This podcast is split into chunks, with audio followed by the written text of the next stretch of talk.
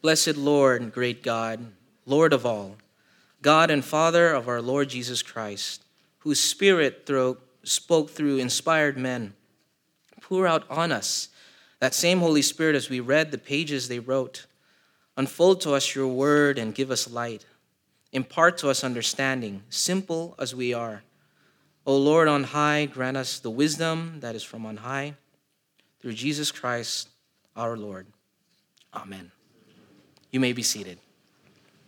Please open your Bibles to Psalm 23, where we have our message for this morning. Psalm 23,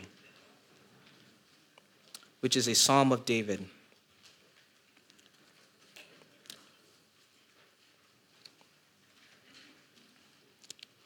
Let's give attention to the reading of God's word. Hear now the word of God. A psalm of David. The Lord is my shepherd, I shall not want.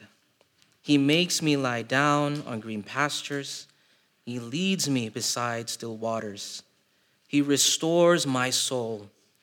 He leads me in paths of righteousness for his name's sake. Even though I walk through the valley of the shadow of death, I will fear no evil, for you are with me. Your rod and your staff, they comfort me. You prepare a table before me in the presence of my enemies. You anoint my head with oil. My cup overflows. Surely goodness and mercy shall follow me all the days of my life, and I shall dwell in the house of the Lord forever. Thus far, the reading of God's word. May he bless it to us. The author of Psalm 23 is David. And in verse 1, David begins on a very personal note. The Lord is my shepherd. I shall not want. In other words, I shall not lack anything because the Lord is my shepherd. It's no wonder why Psalm 23 is a psalm of trust and confidence. And where is Psalm 23 in the Psalter? Well, it's placed between chapters 3 to 41 in Book 1, in which the theme of Book 1 is the king's confidence in God's care, according to one commentator. But not only is David's psalm is a psalm of trust and confidence, it's also our psalm of trust too, as God's covenant people. And if the king lacks nothing, then his people lack nothing. But as Christians, we don't say that we lack nothing because we have the things of this world, whether it's our social status, our financial security, our health, our retirement, education, career, our relationships. These are all good things, but they can never give you ultimate happiness or comfort in this life. These are all temporary. Rather, we say we lack nothing because all we really need and all we have is our God. God is the great king and great shepherd of his people. He will never leave us nor forsake us. Even if we failed God, God has never failed us. And it's this picture in Psalm 23 that reflects God's care for his people. And it finds its fulfillment in Jesus Christ, the good shepherd who laid down his life for the sheep so that we may have life. And so Psalm 23 in a nutshell teaches that since the Lord Jesus is always with God's children, you must trust that he takes care of you. And so who is the Lord in Psalm 23? And how does he take care of you? Well, there are two main ways I want us to think about the Lord and how he cares for us.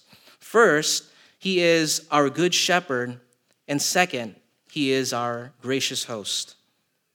So first, how does the good shepherd care for us? Well, we see the metaphor of the good shepherd in verses 2 to 4. And then later in verses 5 to 6, we'll see that the Lord is our gracious host. And so one way our good shepherd cares for us is that he nourishes us, right? We see that in verse 2, in which David says, he makes me lie down on green pastures. He leads me beside still waters. Now you see, David is no stranger of shepherding sheep. He himself was a shepherd boy before he became king of Israel. And now here he's metaphorically a sheep. And now David knows that sheep aren't smart animals. They're very vulnerable animals. They need food. They need water to survive. And so in the wilderness, shepherds carefully search where there's green pastures and leads them to drink in quiet waters. And so what does this picture show us? It shows us a serene picture of a sheep's peace and dependence on the shepherd. It's he who nourishes, who feeds, who gives rest.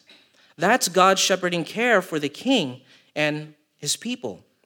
And so remember when Israel was hungry in the wilderness, God provided food when he heard the grumbling of the Israelites. He gave them meat to eat and bread to be filled, and so that they know that I am the Lord your God. And so, brothers and sisters, we have every reason to trust that the Lord will sustain us. It's like my 3-year-old, whatever she asks, Daddy, I'm hungry, right? Daddy, I'm thirsty. I want milk. And so she never worries about food or drink, because she knows Daddy and Mommy will never leave her hungry.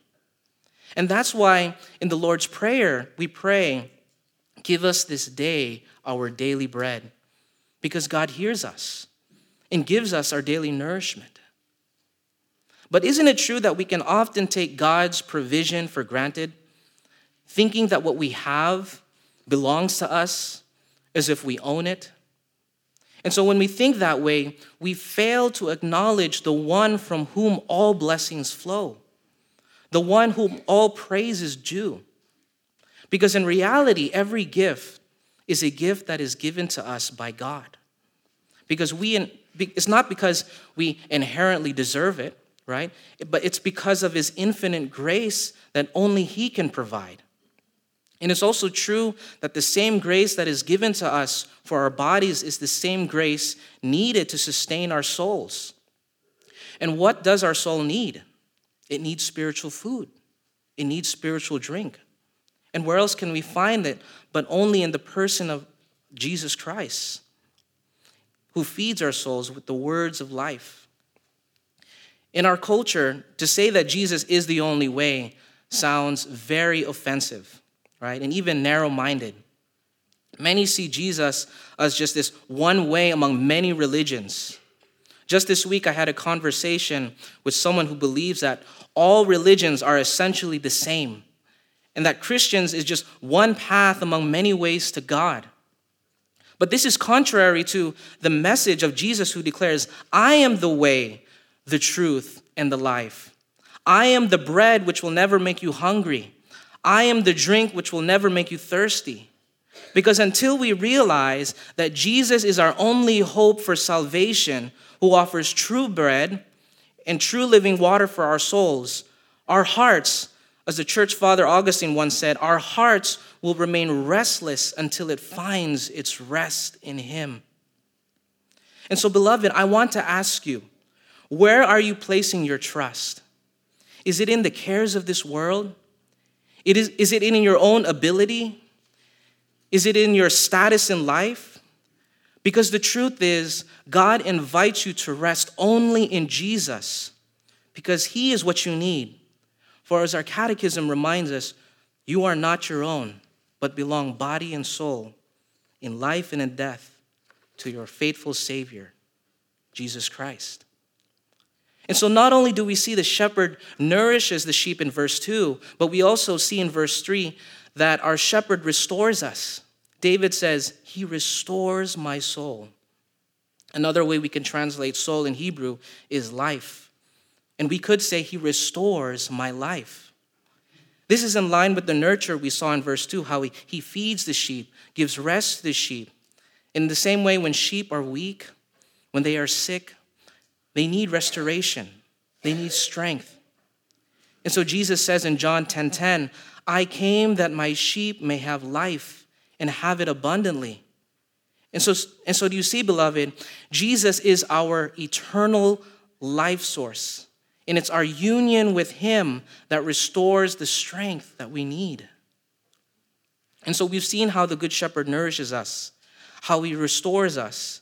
And so now we turn to see it's also he who guides us. We see that in verse 3. David says, "He leads me in paths of righteousness for his name's sake." He leads me in paths of righteousness.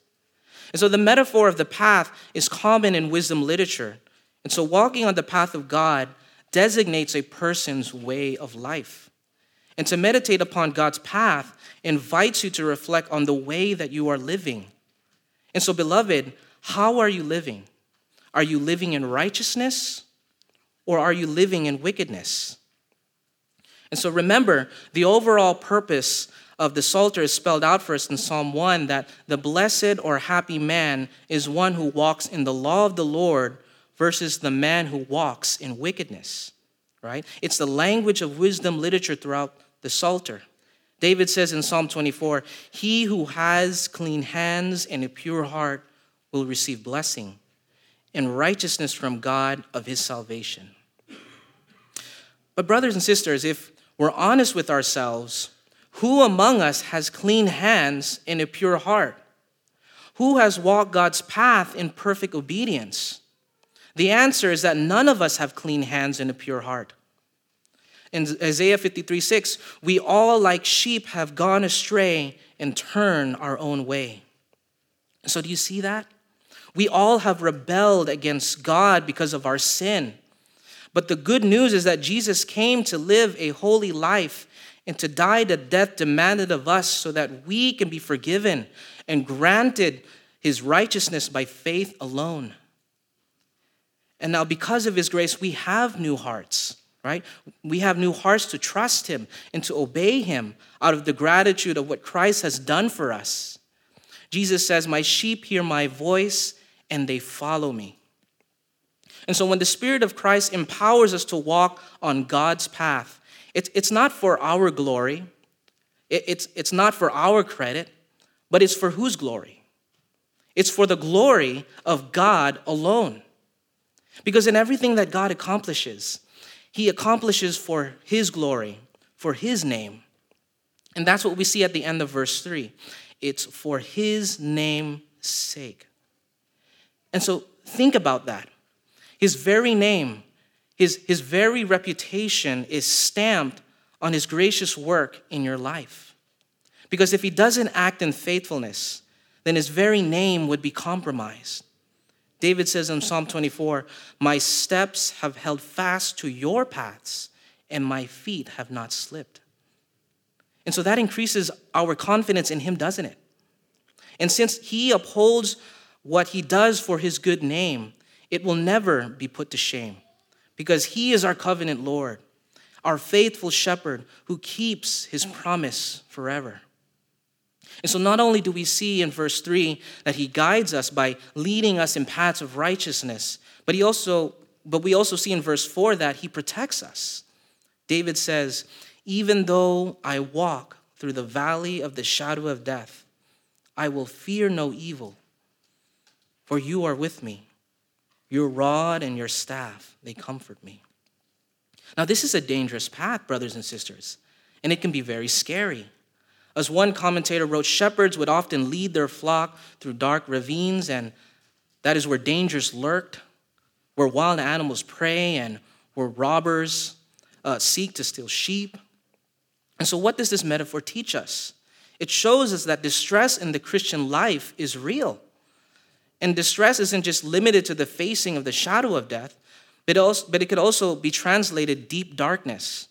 And deep darkness covers a wide range of any distress we may face in life. And so friend, what are you going through in life? Perhaps it's brokenness in the home. Perhaps it's financial difficulties. Perhaps it's your health, your loved one's health. Or is it spiritual battles where there seems to be no peace? And just when you think that God doesn't know how you feel, he does know how you feel, right? He does know how you feel. He does know because Jesus walked that road before. And he knows what it's like to be tempted, to be hungry, thirsty, and betrayed, humiliated, and tortured, even the death that we deserve. But the good news, friend, is that he didn't stay dead, but went through death and overcame death to give us eternal life. And so if you think about that, isn't that comforting? And so when he leads us through deep darkness, he doesn't just leave us there in the dark, but leaves us through it because he himself went through it. And just as the shepherd's rod and staff give the sheep protection and comfort, so too the Lord gives us protection and comfort by fighting off any danger that threatens to harm us. And so we shouldn't fear those who can kill the body but cannot kill the soul. Because our body and soul belongs only to whom? Only to Jesus. And that's why you can trust him that nothing will harm you, even in the face of death. Because he promises to be with you, never leaving you nor forsaking you. Someone asked Reformed theologian R.C. Sproul, R.C., how do you find comfort in the midst of your suffering? And this is when R.C. was facing lung disease and was already dependent on oxygen. And R.C. tells him that he finds comfort in reading the 23rd Psalm. R.C. answered, I have to deal with limitations. I have to deal with anxieties. Yet I don't have any fear of death whatsoever. But I have lots of fears on how I'm going to get there. It's the process that's scary. And I don't particularly enjoy pain. But there is unbelievable peace and comfort in the Word, knowing who he is and believing in his sovereignty. You hear that? And so 2 years later, R.C. went to be with the Lord after a long battle with lung disease. And so in the same way, whatever dark valley you're going through in life, be rest assured that Jesus, our good shepherd, is with you to protect you. And no one will snatch you out of his hand. And so we've seen so far how the good shepherd's care for us in verses 2 to 4, and how he nourishes, how he restores and guides and protects us. And now we look at the second main truth, which is the Lord is our gracious host in verses 5 to 6. We see David shifting his metaphor from a shepherd's care for the sheep to a gracious host who cares for his guest. But they are not unrelated metaphors, because the shepherd and the host, they're not unrelated. They're actually one, because in both roles, the Lord is also with you and reassures you that you will never lack under his care. And so now what do we see the gracious host do in verse 5? The Lord in verse 5 is the host who provides generously. We see that he provides generously. David says, "You prepare a table before me in the presence of my enemies. You anoint my head with oil. My cup overflows." And so what's going on here? Well, this is a snapshot of Israelite hospitality in the ancient world. It's customary that the hosts would offer their guests food and lodging and protection, especially those who are travelers or strangers. So remember Abraham and Sarah when they saw the three travelers? They quickly prepared an elaborate feast for them. Or when Joseph's brothers traveled to Egypt, he also prepared a feast. And sometimes when guests entered the home, the host would anoint them with oil and give them honor. And at the same time, the cup overflowing conveys this abundance and joy provision, which is much more than the guests can ever expect. And so how much more does the Lord, our host, care for us? We who are once enemies and strangers to God are now honored guests and friends at his table. And so to eat and drink at his table is more than just his promise of provision, but it symbolizes this covenantal bond of loyalty and fellowship that can never be broken. And so we can't help but think of his care that we receive in the Lord's Supper, that when we eat and drink of his true body and blood, by his Spirit, we are reassured of salvation and strengthened in our souls, just being more and more united to Christ. And so, brothers and sisters, I want to ask you, do you feel weary in this pilgrim life? Be comforted to find assurance and sustenance of your souls at his table. Because as we continue to find strength in Christ, we look forward to join him in heaven, who promised a place for us at the marriage feast of the Lamb, as we see in Revelations 19:7. And so he who provides generously is also the host who provides our safety. In verse 5, David says, He prepares a table before me in the presence of my enemy. Now, this may seem like a distressing situation because to be around enemies means your life could be in danger. Who are David's enemies here? Well, we don't know exactly, but in the chapter before Psalm 23, we see in Psalm 22:6 the distress that David felt from his enemies. If you turn there, he said, "All who see me mock me. They make mouths at me. They wag their heads." And then if you see there down to verse 16 of the same chapter, he says, "For dogs encompass me. A company of evildoers encircles me. They have pierced my hands and feet." This was the distress that David faced before his enemies. And his distress anticipated the distress that Jesus faced when he referred to the same psalm, Psalm 22, crying, my God, why have you forsaken me?" And so we see that Jesus was also mocked, surrounded, pierced in his hands and feet on the cross. In our culture, we may find it strange to face daily persecution for our faith. However, persecution shouldn't be foreign to us because Jesus tells us we all face persecution. Jesus says in John 15:20, "If they persecute me, they will also persecute you." And so according to one statistic in just the last year, there are about 245 million Christians living in places of high persecution, such as North Korea, in the Middle East, in Somalia, or in China. And so persecution remains a constant problem for the church. But not only can we be threatened by human enemies, we could also be threatened by spiritual enemies right here at home. Ephesians chapter 6:12 says, "For we do not wrestle against flesh and blood, but against the spiritual forces of evil in the heavenly places." So I can remember in some conversation with friends or families, right, in the past when sharing the gospel, many times it ends up being the fact, "Well, Daniel, I'm glad that it's good news for you, and if you believe that, and that's great. Thanks, but no thanks." Have you ever experienced that? Perhaps that's been your experience, or maybe your experience is much worse. When family and friends have disowned you because of your faith in Jesus.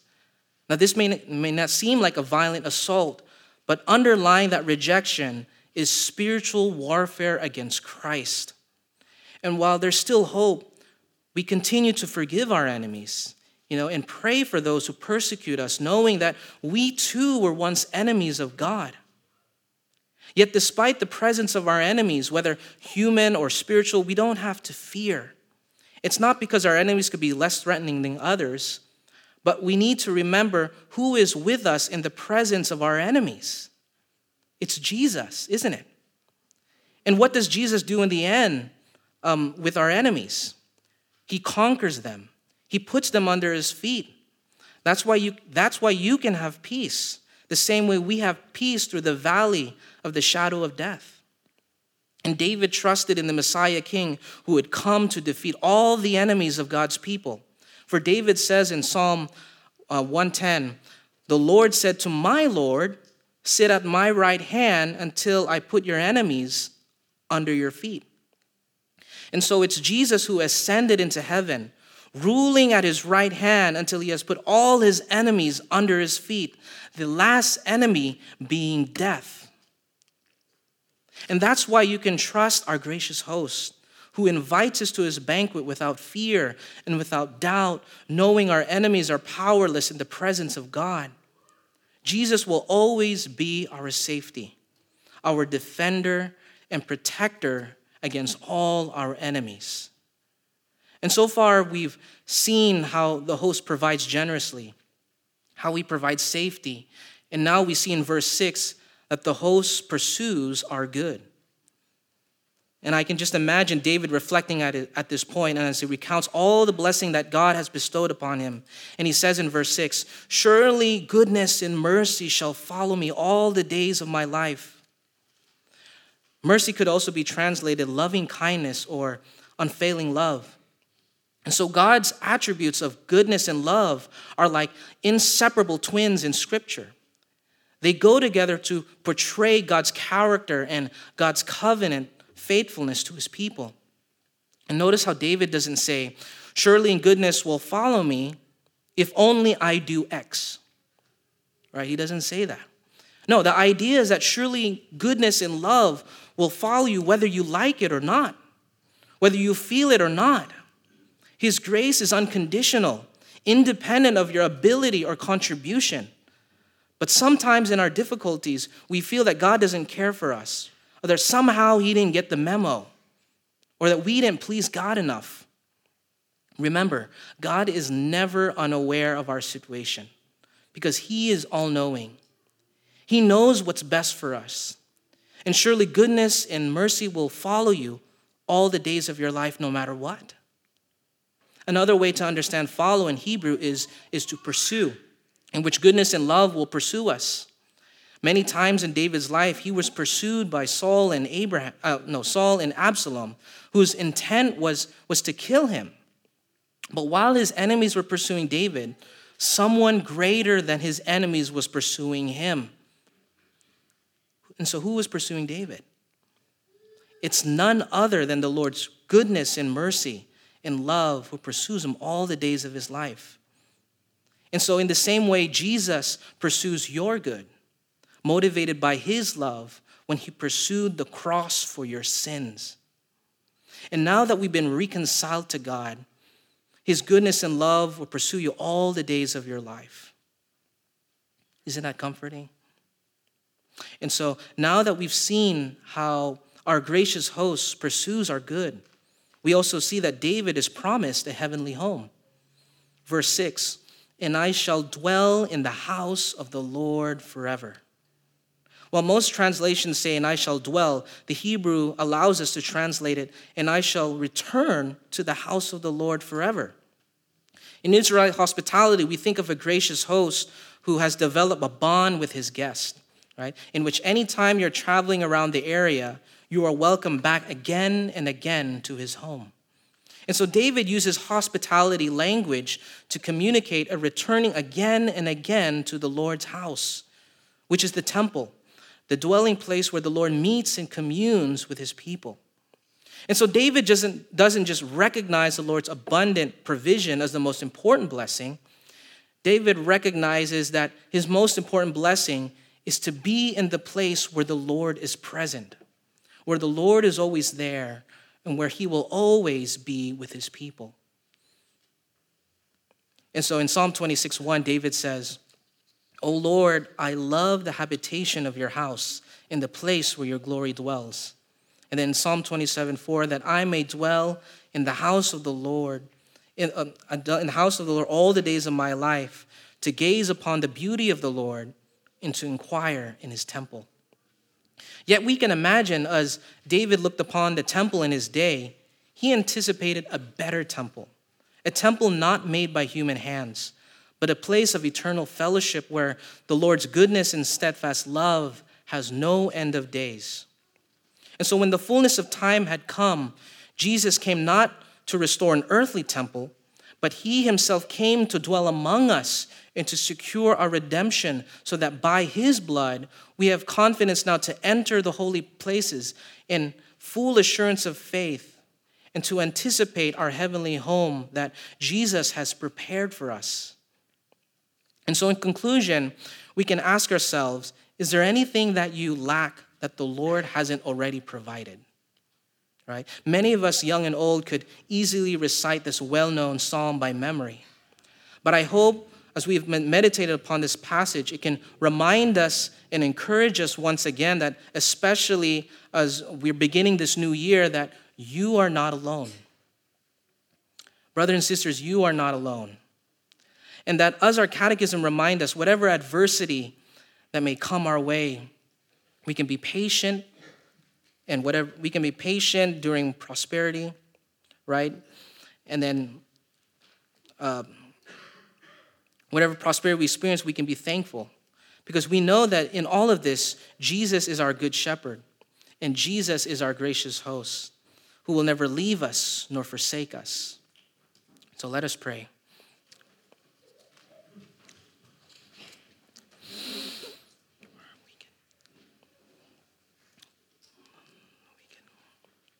Our merciful God, thank you for speaking to us through your word.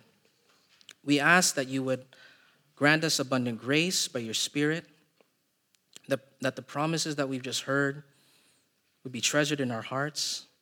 Increase our faith and empower us that we wouldn't be mere hearers of your word, but also to be fruit-bearing people who are zealous to bring you glory and honor to your name out of the gratitude of our hearts. And may you lead us to completely rest in Christ, our good shepherd and gracious host, who has never failed us, who is faithful to your covenant people throughout all generations. All this, gracious Father, we ask in the name of Jesus Christ. Amen.